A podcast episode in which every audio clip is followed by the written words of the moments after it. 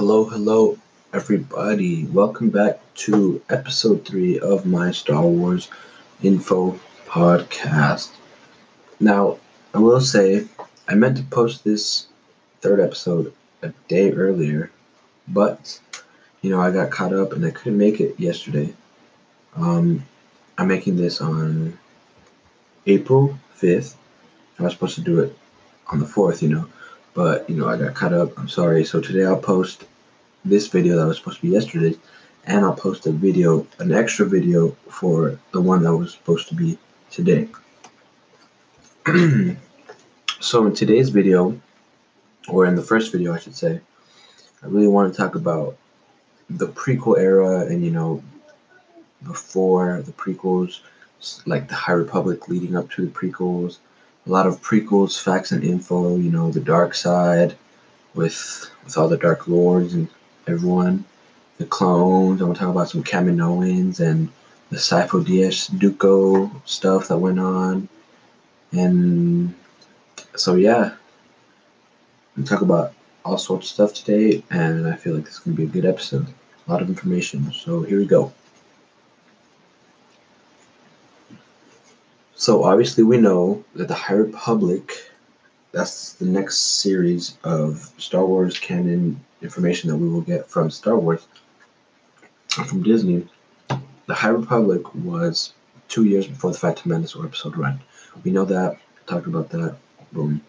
And we've also been introduced to a couple of the Jedi from the High Republic era, like I mentioned, like Avar Kriss, Loden Greatstorm, Stellan Gios, amongst others that we know.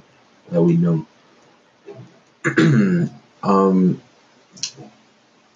the High Republic, I feel like it's going to be interesting because I don't know if we'll exactly get a lot of information that leads up to how everything happened out in the prequels.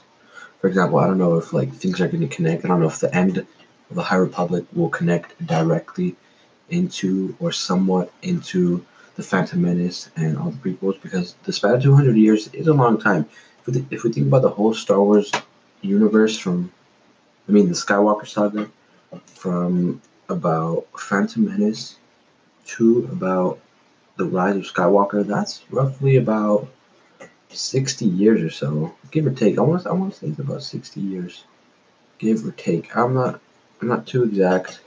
60, 75 years, somewhere in that area. That was a long time, but the Republic is triple the time between the two eras. So a lot, I feel like a lot more is gonna happen. I just hope we get somehow a connection, maybe through the dark side, as in we get to know like Darth Tenebrous, his master, and then his master before that. Darth Tenebrous was Plagueis' master, and Plagueis was Sidious' master. So we know that.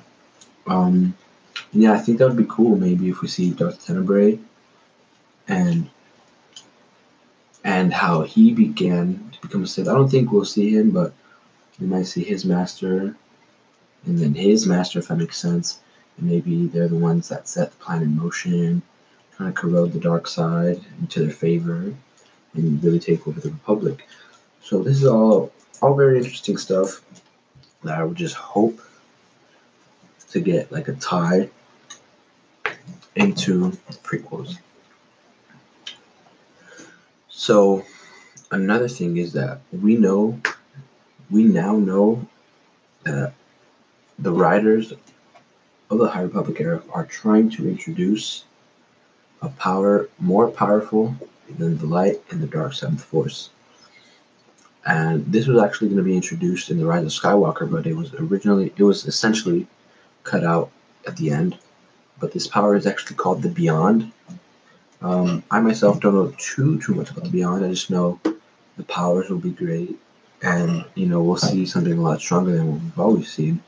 And the main reason that they're bringing this new power into the new universe or into the new era is because the villain we can see is rumored to be uh, Abeloth, right? Abeloth is uh, a super famous legend character. She's a She's essentially was the mother, kind of like the mother of the Force, as we know the the Mortis world. We know there's the father of the Force, keeps the balance between his two sons, the daughter, which is the light side of the Force, and the son, which is the dark side of the Force. And the father keeps that balance. But way way before we saw that artist, uh, the Mortis episode, in the Mortis arc in the Clone Wars, Abeloth was actually a part of their family, and she was essentially the mother figure to them, kind of like a servant to them. She she was I if I can remember, she was uh, strong in the force, but she was not immortal. So she was a mortal being, and she could die. So essentially, what happened was one day Abeloth drank from like a puddle of knowledge and like bathed in something, something of the force, like a took a shower of the force or something, or drank from some some force um, stuff that would make her super powerful. And with this happening, she became no, she became known as like the scarred woman. Like she's super, super scary looking, super weird looking, and Abeloth is kind of like this now, big threat to the whole world, because we know that we know that the writers of the High Republic said that they're going to introduce the only thing, um, the only thing the Jedi fear, and something way more powerful than we've seen. So the rumor is Abeloth is making an appearance. So I think that's super cool. And honestly, um, I know Abeloth in Legends. She's super hard to kill. You know, it took it took like Luke, Master Master, or it was even Grandmaster Luke you know, at its at its peak, it took him a bunch of his Jedi from his Jedi Academy, from from his new Jedi Order, and a bunch of Sith. They teamed up to kill Abeloth, and it, it really took them a lot of tries to do it. I mean, they almost got killed themselves. They almost got conquered. She takes people's souls pretty much. She eats their souls. She reminds me kind of a little bit of Darth Nihilus. If you know Darth Nihilus, he used the Force to drain the life and the force out of living things. He can do that to whole planets. We kind of, she kind of, kind of reminds me of him in a sense. Super OP, super strong villain, and uh, overall, if they really, if they make that into a movie, I would be super excited to see. Because I know there's some slight rumors. I don't know if they may be true, but there's some slight rumors of the next set of movies, which are coming in 2024, I believe, to be based off the Old Republic. But I doubt that especially since well the, the old republic is like a thousand years before the, the phantom menace with the high republic that's only 200 years so i feel like they're going to keep going with the high republic era and essentially make a trilogy up on that? And hopefully after that trilogy they'll go even further into the old republic. So i feel like that's something that'll be super cool. I feel like the future of Star Wars with Disney is super bright so long as they don't ruin the movies and ruin the storytelling and don't ruin the roles of each character through the acting. So looking forward to seeing all that and you know super excited. So some more prequel facts and information. Um, we know that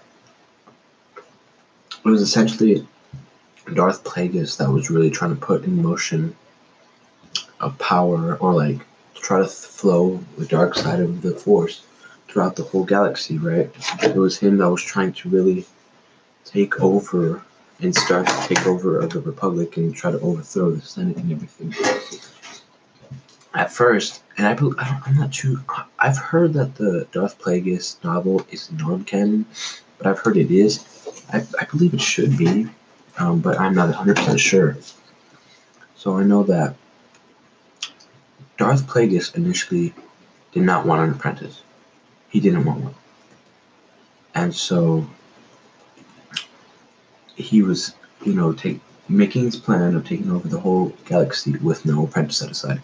That is until he saw and finally met Darth Sidious. Obviously, she Palpatine was a young boy, young senator at in Naboo, his family was wealthy.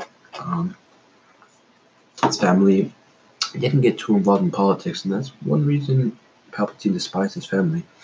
So this man, Plagueis, I forget his real name, Darth Plagueis, met Palpatine and you know taught him the ways of the Force, showed him this and that, and to prove his loyalty, he made Palpatine kill his entire family, which eventually he did. Eventually he did, and you know they both became he became his apprentice, his official apprentice in the Dark Lord of the Sith.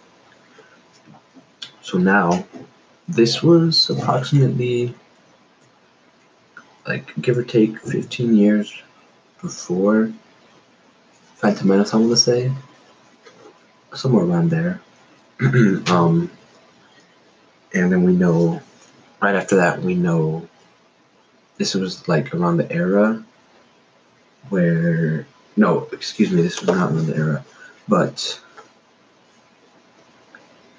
if I, if I'm, I just thought of this right now. I'm not exactly too sure when Dooku left the order because I'm trying to tie all this together and it'll make sense right now. But I'm not exactly too sure when Dooku left the Jedi Order. I think he left it right before the Phantom Menace. But my next point was going to be that.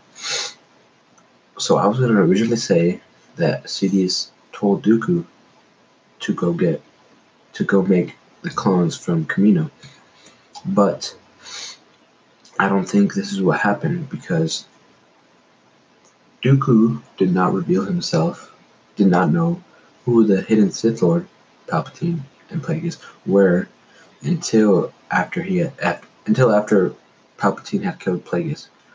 So knowing this information, I can just think that the reason Dooku ordered Sifo to be killed, and the reason Dooku created or wanted the Kaminoans to create the clones were because his friend Sifo Dyas was so strong in seeing the future that he predicted a large-scale war. And the oh, excuse me, he predicted a large-scale war, and the and the Republic needed soldiers for this war. And at the time, they didn't have soldiers because you know the, the galaxy was at peace. There had not been Sith for a thousand genera- a thousand years. Sith had been extinct for a thousand years, and you know all of a sudden boom, there's a dark side tremor in the force. All the whole galaxy, all the, the force sensitives are clouded by the dark side of the force, as we know. So, the visions must have been so clear that Sifo Dyas, so that Dooku, disguised as Sifo Dyas, went to Kamino and had the clones built for the Republic, but what doesn't really make sense to me, and maybe you guys can help me out, what doesn't make sense to me is that how would because so we know that each clone had inhibitor chips in them so that they would be programmed to do exactly what Palpatine wanted them to do. If Dooku wasn't working with Palpatine, then why and how were the inhibitor chips placed? I mean, they might have been placed for the a good usage, for the Republic, but then once Palpatine manipulated them, maybe he turned them into a bad usage. I'm not 100% sure. That's interesting right there to think about. But nonetheless, it's it's a lot of information to take in. It's a lot of information to know. You know, this whole Clone War area is super complex, especially the start about 10 years before the Phantom Menace. It's all crazy. So we know that Palpatine and Maul tried to influence midichlorians to create a life, and they couldn't do this. They could not do it.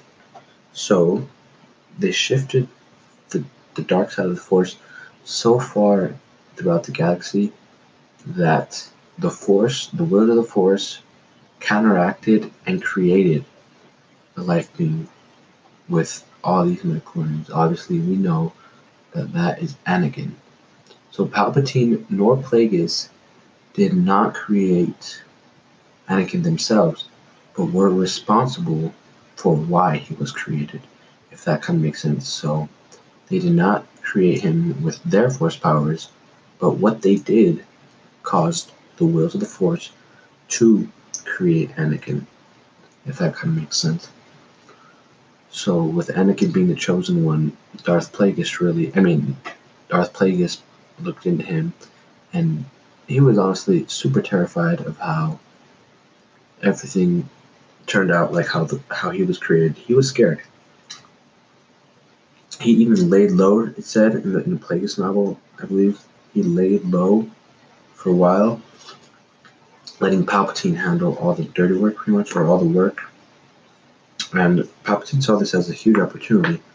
He would try to manipulate the boy into becoming his apprentice and the next Dark Lord of the Sith, which eventually we know he did, turned Anakin into Darth Vader. But um, at this time, Palpatine had sent his apprentice to go retrieve the boy. And we know uh, Anakin was with Qui Gon Jinn and Obi Wan Kenobi, young Obi Wan, and he sent Maul out to go get them on Tatooine. Maul and Qui Gon fought, right? They fought, and you know they escaped barely with their lives. But later on in the Phantom Menace, they fought again. They fought again with this time Maul killing Master Qui Gon, and then eventually Obi Wan slashing Maul in half. And for those of you that didn't know, Maul doesn't really die there. He died, but basically he got brought back to life through the Night Sisters, and that is canon in the Clone Wars. Hmm. So he got brought back, but a good question is that a good question a lot of people have asked and a lot of people ask is when Maul was alive, after he had quote unquote died, why couldn't his master Palpatine sense it? Why couldn't why didn't he sense that, you know, Palpatine was still I mean, Maul was still wandering in the universe somewhere out there. And the legend's answer to this is because when around the same time Maul got slashed by Obi-Wan and presumed to be dead, Palpatine got or pretty much was was with Plagueis, his master, and got Darth Plagueis super drunk and eventually killed him. So Phantom Menace, when Maul dies, pretty much, Darth Plagueis also dies, and, and this is the same area, so I feel like this is why Palpatine didn't sense him. He was just focused on killing his master, predecessing him, and really taking over the galaxy by himself. Or finding a new apprentice to play like a pawn role in or for the duration of the Clone Wars. And eventually, around this time was when Dooku left the Order, obviously, and he was influenced by, or you could say, influenced slash manipulated by Palpatine into, you know, becoming his apprentice, obviously. And we know that Count Dooku was the face of the Separatist Trade Confederacy, and throughout the war, he, he was known as Darth Tyrannus, fighting against the Jedi, and eventually, as we also know, being killed by Anakin on the Battle of Coruscant in Revenge of the Sith. So, this all kind of like ties together how events led up to other events and why this and that happened, you know, and another big clue as to, or not a big clue, but more information as to why the Jedi Order fell so easily was, I feel like a couple big reasons. Obviously, Sidious is a master manipulator, you know, getting behind, getting behind the the Senate and becoming the supreme chancellor of the Republic. You know, this is super he could basically he would fight both sides of the war. And it's like he knew exactly which war was going to be which war what's going to be won by which side before it even happened. Um, so yeah this was just his manipulation is unmatched you know he was behind the scenes on everything hiding his true identity. This is what this is a big reason why they won the war or why the republic and the jedi order fell. Another big reason for why the jedi order fell was because well, obviously, the the Jedi. It is portrayed to us that the Jedi lost their touch with the Force and lost their true connection to the Force. We know Master Mace and Grandmaster Yoda. They say that their force has been diminished and that they want to inform the Senate, but Yoda says no.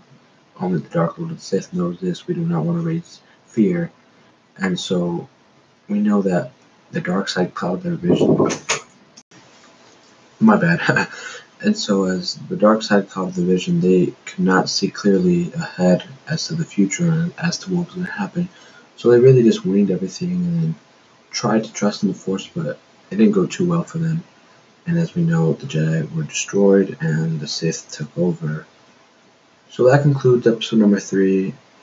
Retouch on the prequels, talk about some info before the prequels, and hopefully how the High Republic will play out, you know, the villains and the powers and everything. So if you enjoyed this video, please share it, like it, spread the word, and yeah, stay tuned for the next video coming soon. Thank you.